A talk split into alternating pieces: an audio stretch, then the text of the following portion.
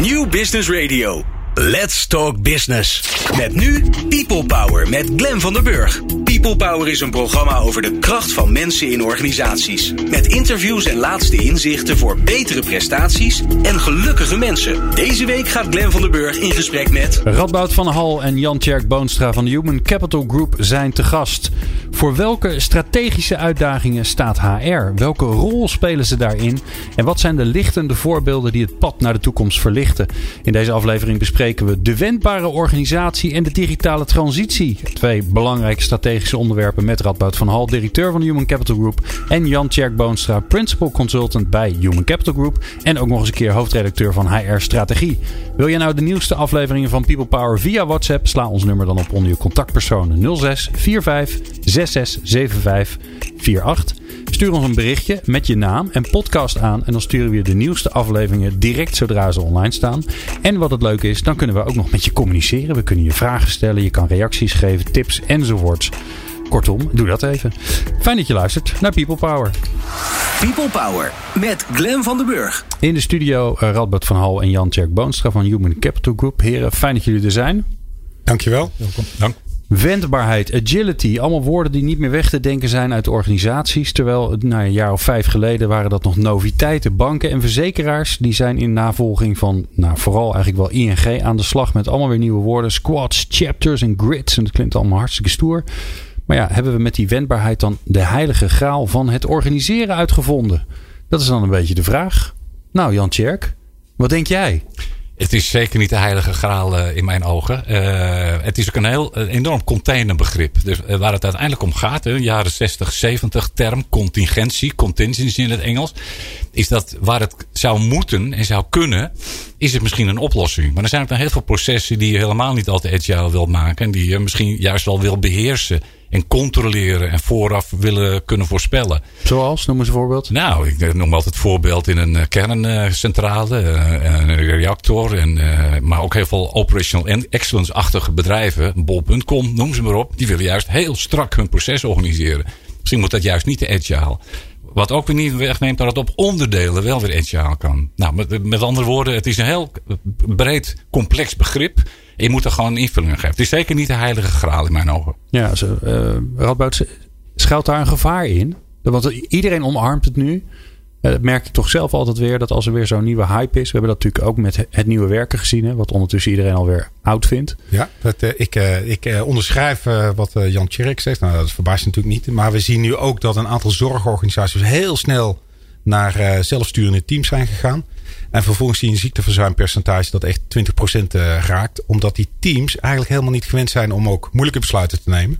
Ja, en een van de meest makkelijke moeilijke besluiten is wie gaat er wanneer op vakantie. Ja. Uh, en dat is niet plots dat medewerkers, wie hangt, hakt de knoop door en wie mag wel uh, tijdens het bouwvak als de partners op vakantie gaan en wie niet. En dan zie je dat daar allerlei grijsverzuim ontstaat. Uh, en wij worden inmiddels af en toe ingehuurd om dat weer terug te draaien naar een vorm van wel weer hiërarchie, maar in ieder geval een andere vorm van sturen. Want die beweging maken naar wendbaar organiseren, dat is wel een hele cruciale beweging. Ja, en waarom? Juist omdat je ziet dat mee, het gaat over aan de ene kant leidinggevenden die op een andere manier leiding geven. Aan de andere kant gaat het ook over medewerkers die een andere invulling moeten geven aan medewerkerschap. Want je krijgt plots organisatorische verantwoordelijkheden. Nogmaals, ik ben voor wendbaar organiseren, maar het moet echt wel passen bij de organisatie en passen bij de mensen die in je organisatie zitten. Die de afgelopen 10, 20 jaar gewend waren om gewoon naar hun baas te luisteren. En dan moeten ze plots van maandag op uh, dinsdag moeten ze wendbaar gaan uh, opereren. Nou, ze worden doodongelukkig. Ja. Jan Tjerk, het klinkt alsof uh, doel en instrument door elkaar gehaald worden. Ja, helemaal eens. je noemde net even het woord digitale transformatie. Daar geldt hetzelfde voor. Denk ik. Dat is ook een echt hele fundamentele transformatie. En misschien geldt het nog wel meer voor wendbaar organiseren en werken. Want dat, het organiseren is maar één deel. Maar je moet ook wendbare mensen hebben. Je moet je HR-strategie wendbaar maken. Je moet al je HR-processen wendbaar maken. Je moet je leiding geven wat Radboud wendbaar maken. Met andere woorden, het is ook een heel ingrijpend proces. Wat ook in meerdere stappen gaat. Dus het is zeker geen trucje. Ik denk, we gaan wendbaar organiseren. Dat doen we per die en die datum. Het is echt een, het is echt een transformatie die gewoon ook langere, termijn, uh, langere tijd nodig heeft. En wat ik zie bij organisaties die dat doen Uh, het heeft ook slachtoffers. En in de zin van heel veel mensen kunnen er niet in mee. Die gaan een andere baan zoeken. Die gaan weg. En dan moet jij er voor andere mensen in de plaats nemen die wel de competenties hebben om wendbaar te zijn. Ja. Wat ik, wat ik voor me zie hè, is, is, uh, is dat, dat, dat wendbaar worden als organisatie in geheel. Hè, dat je in kunt spelen op de omgeving. Dat, dat, is daar nog discussie over? Want dat, dat moet toch gewoon gebeuren. Je kunt toch nou, dat is bijna niet. Ja, misschien als je, als je, als je waterleidingbedrijf bent, want water heb je altijd nodig. Precies. En dan nog, hè? Dan nog, dan nog. Maar wat, wat je dan ziet, dat, zijn, is een goed, mooi voorbeeld. Dat een waterleidingbedrijf, waterleidingbedrijf is gebaseerd op uh, vertrouwen dat het product altijd klopt. Dat het er is en dat het beantwoordt aan alle kwamen. Dus daar richt je organisatie ook op in. Daarbinnen, wat ik eigenlijk net al zei, daar kun je op onderdeel natuurlijk wel agile werken. Je kunt een team vragen om bijvoorbeeld dezelfde planning te doen. Monteurs diezelfde planning, dat is ook een vorm van agile werken. Dus je moet eigenlijk steeds op zoek naar wat voor uh, proces past hier. En hoe flexibel of juist niet flexibel willen we dat hebben en kan dat? Eigenlijk is het allemaal maatwerk. Maar goed, dat is een cliché. Dat, dat is wel zo. Het is eigenlijk maatwerk zoeken naar wat, welke vorm van wendbaarheid is hier mogelijk. Maar Robert, gaan we daar dan de fout in? Dat we, dat we kijken naar organisatie X en zeggen: Oh ja, bij ING of bij Eneco of bij Spotify, het Spotify-model, alsof dat een model is. Ja, je, je ziet dat daar het verlangen zit en dat het in een buswoord in de, in de, in de bord gebruikt wordt, uh, maar de organisatie daar nog niet meer klaar, uh, klaar voor is. Uh, en dat die transitie die duurt gewoon een, een tijd. en daarin heb je zowel de organisatie te helpen als de medewerkers die in die organisatie zitten. En dus je moet vooraf heel goed nadenken. Heb ik een uh, ninja nodig of heb ik een uh, samurai nodig? Uh, en de ene werken echt in een team en de andere werken echt als individueel soldaat. en hoe zorg je dat die met elkaar samenwerken? Dus dat heb je ook te organiseren. En tegelijkertijd gaat het over in die transitie moet je het voorbeeldgedrag al laten zien. Zoals je naar de toekomst toe hmm. wil gaan. En dat zijn gewoon stappen die je neemt op weg naar die, naar die transitie. Ja. Nou, Jan Tjerk, dan, dan is uh, uh, de grote vraag ook een beetje. In die hele. Uh, in dat nadenken over, maar ook het, het uitvoeren van die weg naar de wendbare organisatie. Hè, waarvan jullie eigenlijk allebei zeggen: ja, die is voor iedereen is die anders. Welke rol zie jij HR daarin spelen? Nou, tot nu toe nog een eh, te beperkte eigenlijk. Hè. Dus eh, in die zin, uh, ik zit al bijna 40 jaar in de HR-adviesbranche. Maar ik ben wel heel kritisch altijd op. Maar daar maak ik misschien zelf ook deel van uit. Op ons vak. In de zin dat we daar nog te weinig ondersteuning aan geven. En dat zit hem juist in dat. Wat is hier mogelijk? is het mogelijk om een managementlaag te schrappen? Uh, als we dat doen, als we mensen gaan empoweren, dat is ook zo'n mooi woord, net als agility. We gaan de organisatie empoweren, mensen empoweren. Hoe doen we dat dan? Nou, dan moet je dus nadenken over strategie als we gaan uh, anders organiseren. We gaan nadenken over ontwikkelen, maar we gaan ook nadenken over hoe, of we de goede mensen in, uh, in huis hebben. En daar moet HR heel veel meer aan toevoegen dan vandaag eigenlijk gebeurt, uh, denk ik. En ik denk wel eens, het lijkt wel of we heel veel. En is het erg dat ze dat nog niet doen? Want je kunt ook zeggen, nou, weet je, iemand anders pakt het op, het komt toch wel. Nee, ik denk wel dat het erg is. Omdat we hadden het net in de zijlijn er al even over, voor de uitzending, dat 1,3 miljoen, miljoen mensen van de 10 miljoen werkenden, 10,5 miljoen heb ik onlangs gelezen, burn-out-achtige klachten hebben. En voor mijn gevoel zit dat in een groot deel juist in dit gebrek of het ontbreken van goede ondersteuning. Van wat kan ik en wat is er in een team. En daar moet hij er. Dus het is wel erg, vind ik eigenlijk. Ja. Het zou meer moeten gebeuren.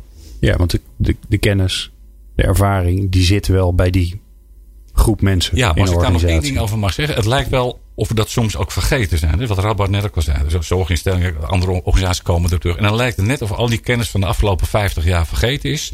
Van een McGregor en een Hetzburg en een DC.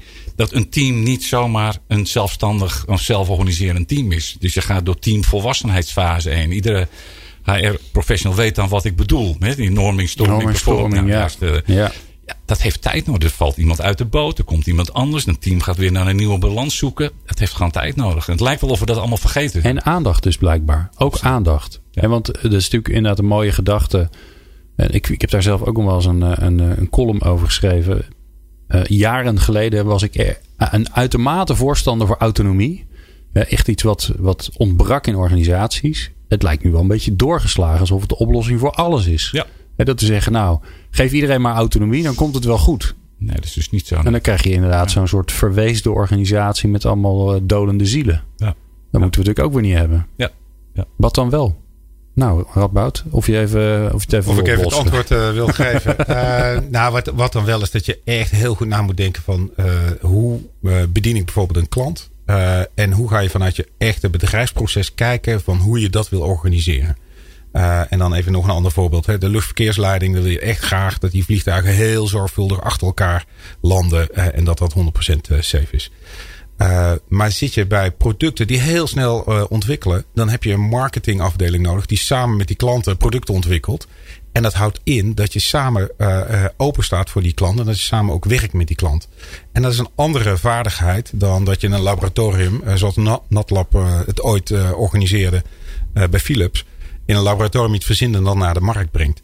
Dus het, die vaardigheid van kunnen samenwerken over verschillende functies heen, hè, marketing, IT, sales uh, en HR, die vaardigheid, daar kan HR echt een rol in betekenen om te zorgen dat mensen op een andere manier leren samenwerken. Vanuit die eilandjes weg naar uh, ja, cross-functioneel, hebben we een mooie, mooie term voor verzonnen, maar uh, over de verschillende lijnen heen kan, kan samenwerken. Oké, okay, dus, dus ik hoor je ook zeggen. Um, het, de vorm van het werk, de manier waarop je met elkaar werkt, ligt aan het doel. Dus wat wil je ermee bereiken? Maar ligt ook aan de aard van het werk. Correct. Ja. Oftewel, er is niet één oplossing. Nee. Nou, zoals altijd, er is niet één oplossing. En, uh, maar als je, als je heel goed weet wat het karakter is van je bedrijf en van je dienstverlening, dan kun je daar de oplossing bij, uh, uh, bij vinden. En ook de, de, de hoeveelheid zelfsturing die je nodig hebt van je, van je, van je medewerkers. Ja. Jan Tjerk, als je er nou morgen mee wil beginnen. Hè? Je denkt, ja, dat wendbare gedoe, dat, dat hoor ik overal langskomen. Um, uh, voor mijn eerste tip die jullie al gegeven hebben, gooi niet gelijk alles weg. Hè? Dus begin niet bij nul, want uh, heel veel van wat je doet en gedaan hebt is gewoon prima. En dan heb je die, die wetten, uh, die, die gelden nog steeds. Maar hoe kan je op zo'n manier beginnen dat je niet, hè, dat, je, dat je wel start, maar dat je niet gelijk alles weggooit? Nou ja, ik denk dat het heel belangrijk is. Ik, ik citeer vaak uh, Ben Tichelaar. Die zegt, praat ook niet, grappig, jij had het net over Spotify-model. Maar praat niet over best practices, maar over better practices. Vind ik een prachtig begrip. Dus hmm. toen Ben dat in zijn column schreef, uh, jaren geleden, heb ik dat altijd onthouden. Maar dat is ook het verschil, denk ik, met vroeger. Dat organisaties zo snel moeten veranderen en veranderen. Dat er ook zulke grote verschillen in organisaties zijn. Dat je dus ook niet moet denken, we gaan dat vanuit HR bedenken. Dat je het gewoon moet vragen aan teams. Wat zouden jullie kunnen doen, bijvoorbeeld het Radbad geeft, om de klant nog beter te bedienen? Of waar heb je last van? Of waar loop je tegenaan? Dus begin ook met meer vragen te stellen. Dat is onderdeel van die aandacht. Ja. En uh, nou ja, wij zijn natuurlijk uh, Radbad allebei nog begonnen bij spreken in deze tak van sport. Toen alles nog top-down werd uh, bedacht. En vervolgens uitgerold in dat soort termen. Ja.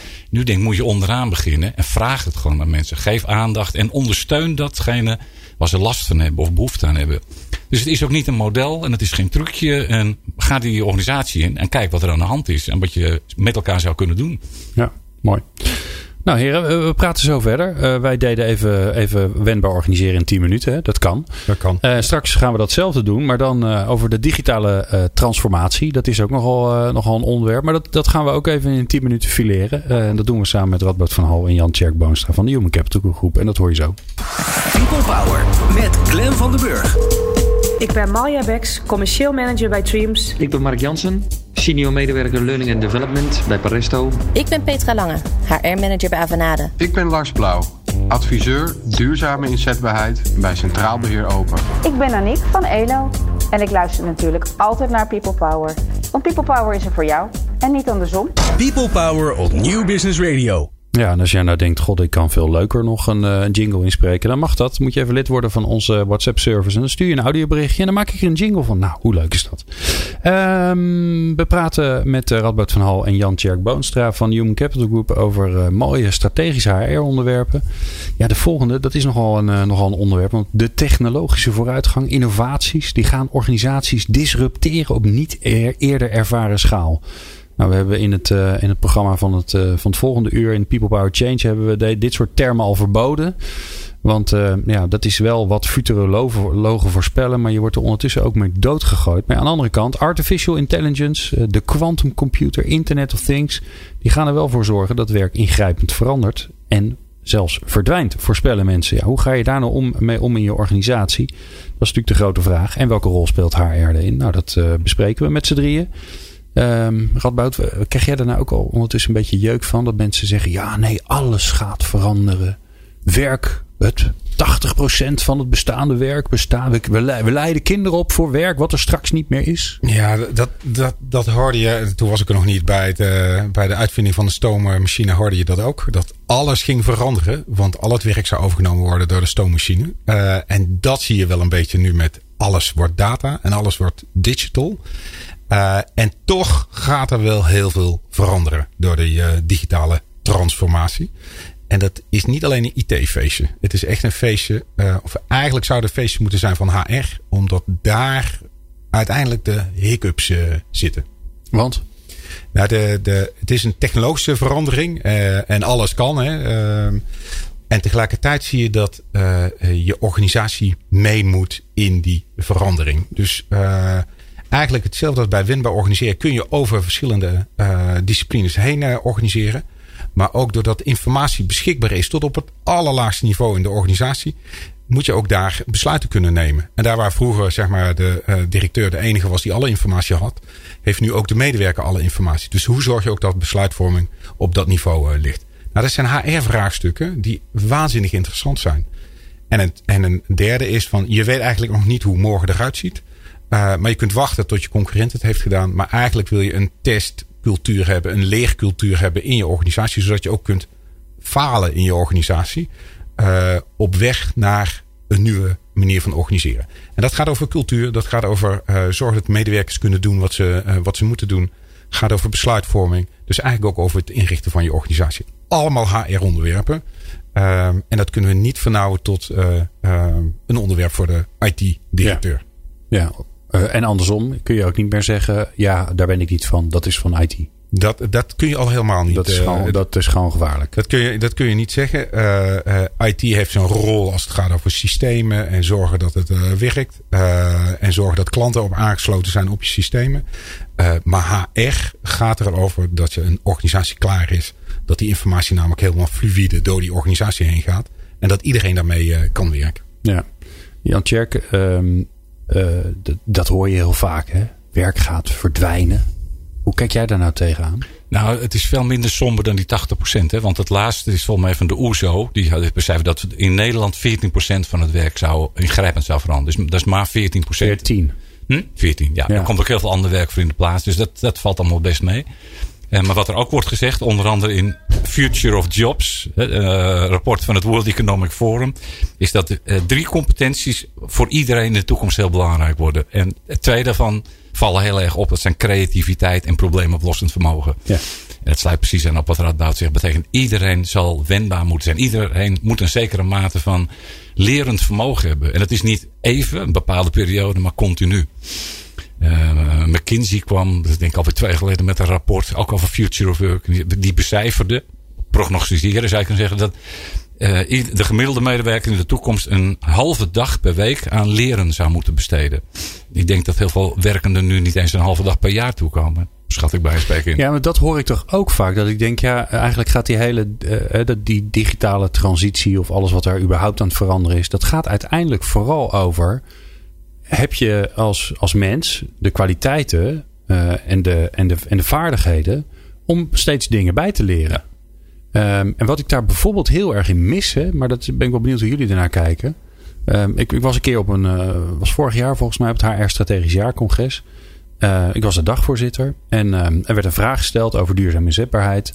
En uh, nou, er, er, werden ideeën bedacht aan allemaal lot tafeltjes. En er werden heel veel ideeën bedacht. Hartstikke leuke ideeën van confetti kanonnen tot nou, van alles en nog wat.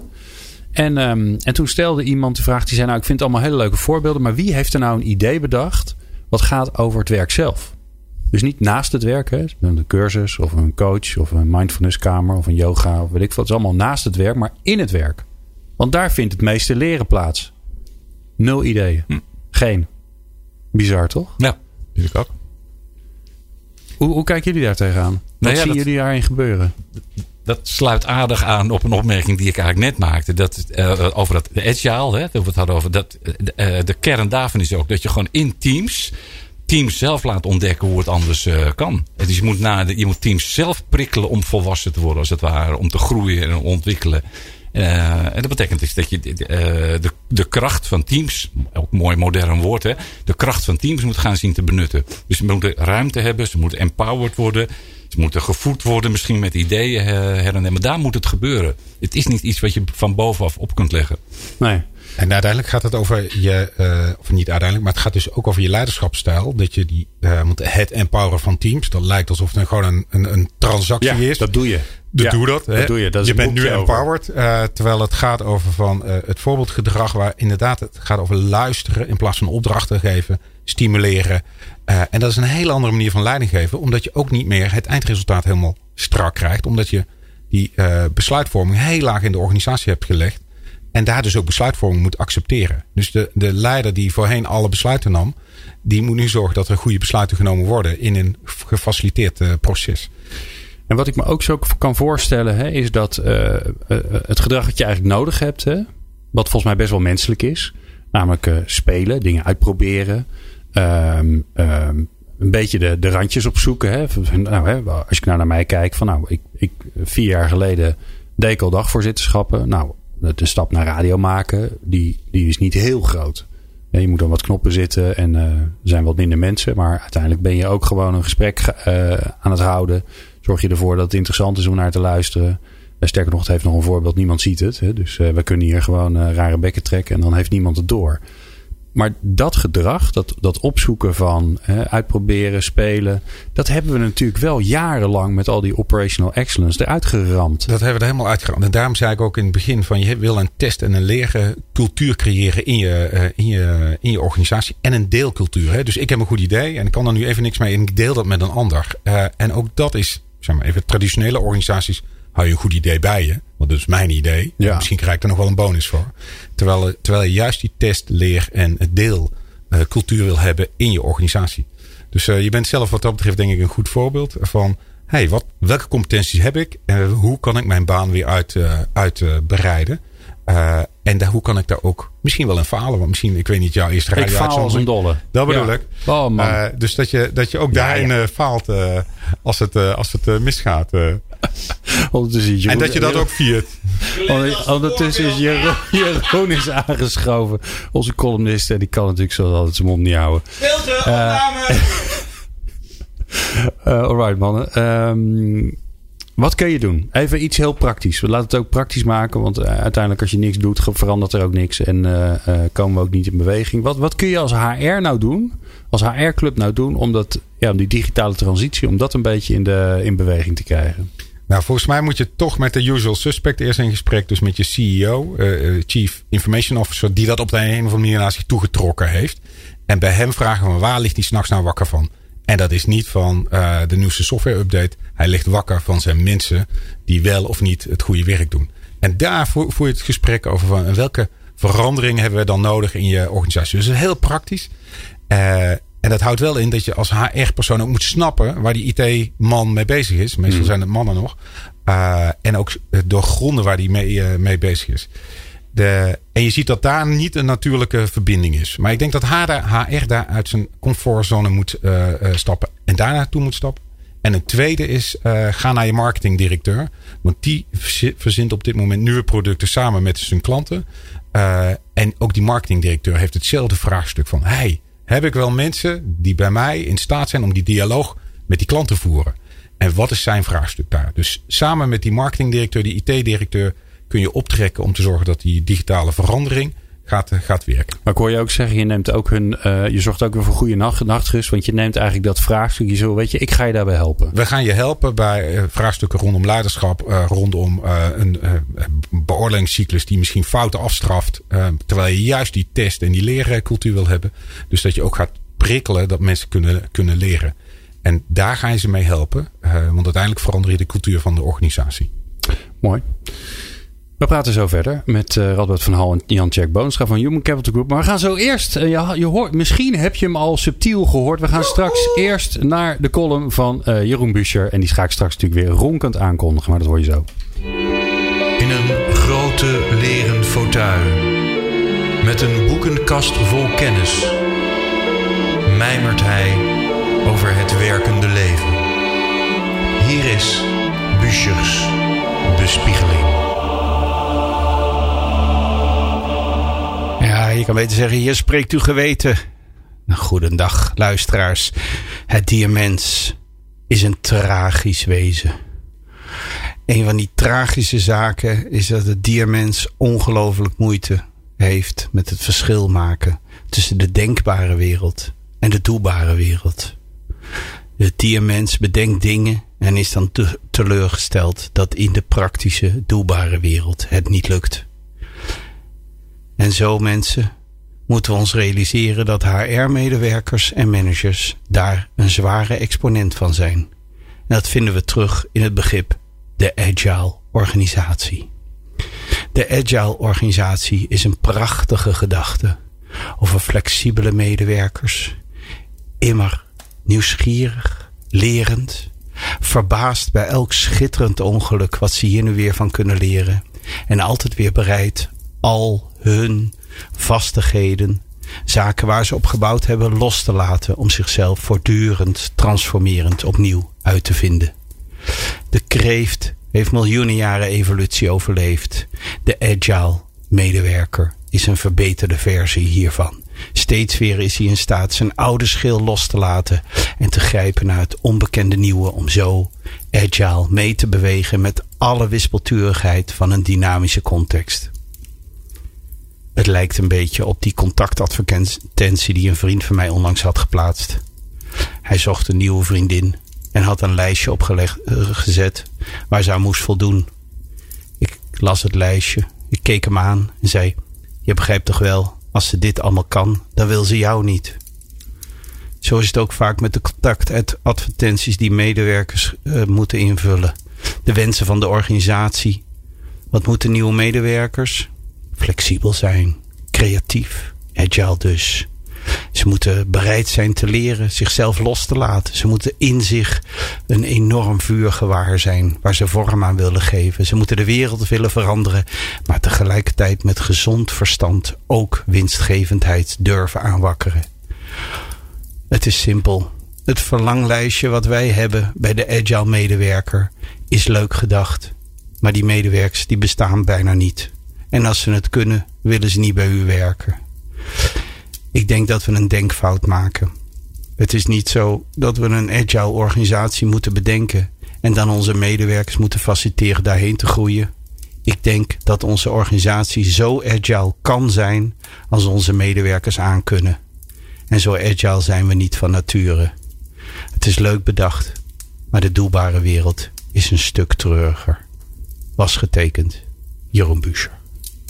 Ja, ik moet ons een applaus, uh, een applausbandje. Ik, ik dacht, ik doe, ik doe hem zo na de zomer. Dacht ik, doe hem een beetje in een grafstem. Ja, ja, Nou, we hebben er allemaal weer zin in. Nou, ik ook. Jeroen. Dames en heren, mocht u nog een goed humeur hebben gehad, dan is het nu wel zeker voorbij.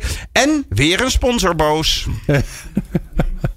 Jeroen, dankjewel. Uh, ja, als columnist uh, wordt het uh, na de vakantie pas weer. Ja, maar over een half uur. Ik, ik wou net heel zeggen, uur. Dan mag je een uur lang vol kletsen, dames en heren. Jeroen Buscher. En kun je er niet geen genoeg van hem krijgen via de website peoplepower.radio. Kun je al zijn columns beluisteren. Je hebben allemaal braafjes apart gezet. En mocht je nou denken, ik dat luisteren, die stem, ik kan het niet aanhoren. Hij heeft ook acht managementboeken geschreven. Of zit je alweer op 9? Nee, toch? Is september 9. Ja, nou, daar ja. gaan we. En uh, binnenkort als ringtoon. Oh, als ringtoon. Ook verkrijgbaar via peoplepower.radio. Uh, dankjewel, Jeroen. People Power. Inspirerende gesprekken over de kracht van mensen in organisaties. Met Glen van der Burg. Jan Tjerk Boonstra en Radboud van Hal van de Human Capital Group zijn in de studio. En uh, ja, we hebben twee hele mooie onderwerpen gehad. We hebben het gehad over uh, over wendbaar organiseren en uh, de zin en de onzin daarvan. En we hebben het gehad over, uh, over de digitale transformatie. Dus nou, dat waren twee kleine onderwerpjes. Dus ik dacht, het is wel leuk om luchtig af te sluiten naar deze kleine, kleine onderwerpjes. En dat doen we met, met het inspiratiehoekje. Ja, dat is een briljante commerciële naam volgens mij. Volgens mij gaat het hem helemaal worden. Maar dat, uh, dat hebben we een tijdje niet gedaan. Maar ik heb hem laatst weer uh, uit de mottenballen gehaald. Want ik vind het toch altijd wel erg leuk. En het werkt eigenlijk heel simpel. Ik vraag aan de gast in de studio. Goh, als je nou uh, de, de, afgelopen maand, twee maanden terugkijkt. Wat, wat heb je dan gezien, gelezen, gehoord, gevoeld. waar, je, waar je inspiratie uit hebt gehaald voor je werk? Nou, Jan Tjerk. Ik ben heel benieuwd. Uh, ik ben heel erg geïnspireerd zelfs. Dat heb ik niet vaak met mijn 38 jaar HR-advieservaring. En in, ja, in de periode van de afgelopen twee maanden was ik heel erg geraakt door wat VGZ aan het doen is. Wat VGZ aan het doen is. Ik ontmoette, of ik hoorde hun verhaal op een, Mensburg, op een symposium waar Mintzburg sprak. Nou, hoe mooi wil je het hebben? Henry Mintzburg die in Nederland was in december. Ik heb hem ook geïnterviewd als hoofddirecteur van HR-strategie. En, en, en, en, en het sloot heel erg aan op het VGZ zei. Ik zal, het niet, ik zal kort proberen te houden. Wat Mintzburg zei, we moeten af van dat begrip HRM. En we moeten naar people business. Dus stelde ook voor om HR-afdelingen afdelingen human beings te maken. Nou, dat is al mooi, hè? dus dat, uh, daar begint het al uh, mee. Dus dat zegt ook iets over ons vak. Hè? Je had het net over aandacht. Aandacht voor de mens.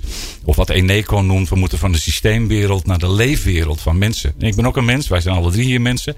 Dus je, je wil er aangesloten worden bij jou. Nou, wat is VGZ nu aan het doen? VGZ sprak op dat symposium waar Mintzburg uh, was die doen een soort, ik heb er geen goed woord voor, maar die doen een soort strategie continue cyclus uh, met 200 mensen van de, de, pakweg 1000 medewerkers die ze hebben. Dus ieder, per kwartaal, ieder kwartaal zitten ze met 200 mensen bij elkaar. En wat ze nou eigenlijk doen, het is hartstikke agile, zou je kunnen zeggen, dat woord om maar even te gebruiken, is terugkijken op het afgelopen kwartaal er zijn natuurlijk heel veel dingen goed gegaan, niet goed gegaan. Dus je kijkt naar dingen die goed zijn gegaan. Wat, want daar kun je ook heel veel van leren. Misschien moeten we er ook meer doen. En dingen die niet goed zijn gegaan. En het ontstaan in die 200 mensen spontaan allemaal groepen. Dus er is niet een heel strak programma. Nee, er is geen programma. Dus uh, die groepen ontstaan. Iemand zegt van nou jongens, uh, we moeten misschien echt iets met uh, dat, type klant doen. Of ik merk bij ons op kantoor moeten we iets met de inrichting doen. Of, dus ontstaan in die dag, het is één dag, allemaal verschillende groepen. Het mooie ervan vind ik dat ik sprak eh, Benno Siegert onder andere en Huub eh, Hopmans, de corporate informatiemanager, twee weken geleden. Die zei: Je bent natuurlijk als topmanagement van een groot deel de regie kwijt. Je weet niet helemaal wat er gebeurt. Dus als je daar moderne stickertjes op wil plakken, zeg je: Ja, wat is dat? Een soort deep democracy, holocratie, wisdom of the crowd, dat soort dingen. En ik vind het vaak marketing, dat soort Engelse begrippen. Hier ben ik echt enthousiast over. En waarom ben je hier nou juist zo enthousiast nou, over? we hadden het net al over iets van je moet onderop, of onderop is eigenlijk niet het goede woord. Ik heb nog spijt dat ik het woord onderop gebruik. Je moet op de werkvloer, wat is tegenwoordig nog werkvloer? ik zeg altijd de mensen die, die, die het echte werk ja, doen. Ja, dat is mooi. Ja. Leuk dat je dat zegt, want ik gebruik ook heel vaak die term. Mensen die het echte werk doen, daar moet je beginnen. Die, die merken wat er bij klanten wel en niet werkt. Die merken wat er niet goed gaat. Hoe ze misschien onvoldoende gefaciliteerd worden. Daar het. En daarom ben ik zo enthousiast mee dat ook de top van VGZ heeft gezegd: ja, die, we gaan met z'n allen dus nadenken over die strategie. Dat is niet meer een dik boek, hè, zoals 20 jaar geleden was, mijn spreken. Corporate strategy. Nee, die, we noemen dat tegenwoordig hè, emerging strategy. Die ontstaat in die dag. En ontstaan groepen. En er is een enorme. Ik ben er niet bij geweest, hè, dat moet ik erbij zeggen. Enorme verbinding. Een enorme enthousiasme. En dan komt even de afsluiten van uh, dit uh, verhaal. VGZ heeft de ambitie om dat met het hele personeel te gaan doen in de loop van Met alle duizend mensen? Ja. Wauw. Dat is toch van. Nou, daarom ben ik zo enthousiast. Ik, hoop dat, ik denk dat ik ook enthousiast klink nu. Ik vind dat zo'n mooie ambitie. Ik uh, vind het zo knap. Ja? Dat je op die manier toch als een beetje traditionele verzekeraar toch aan wil pakken. En durft te pakken. En heb je nou, heb je nou een idee hoe zo'n dag eruit ziet? Ja, daar heb ik foto's van gezien. Dat is me uitgelegd door Huub en uh. Benno. Ja, uh, je zou zeggen, het lijkt één grote chaos. Dus ze zitten met z'n tweehonderden bij elkaar in een geweldig grote ruimte. Uh, en aan het eind van de dag hangt die hele ruimte vol met brown papers en met stickertjes. Uh, nou, je kun je er iets bij voorstellen. En, maar iedereen weet dan wat hij moet gaan doen en met wie hij gaan doen. En dat vullen die teams vervolgens allemaal zelf in. Dus er zit geen strakke sturing op en dat soort dingen. Maar dat kan namelijk niet meer. Want? Want waar, dat vind ik nou, wel wil je dat nog sturen? Met 200 mensen die in een dag bedenken van... en dit hebben we ervan geleerd afgelopen ja. kwartaal dit gaan we weer aanpakken. Dat is, dat is, bijna, ja. dat is bijna niet meer te managen. En, uh, laatste vraag, want misschien moeten we er gewoon een keer een hele aflevering aan, aan besteden. Dat, dat zou ik wel kunnen. Vinden. Maar um, um, um, 200 mensen in een hok zetten, dat kan natuurlijk iedereen. En daar een leuke faciliteit. En dan hebben ze een leuke, inspirerende dag. En ze hebben leuke ideeën bedacht.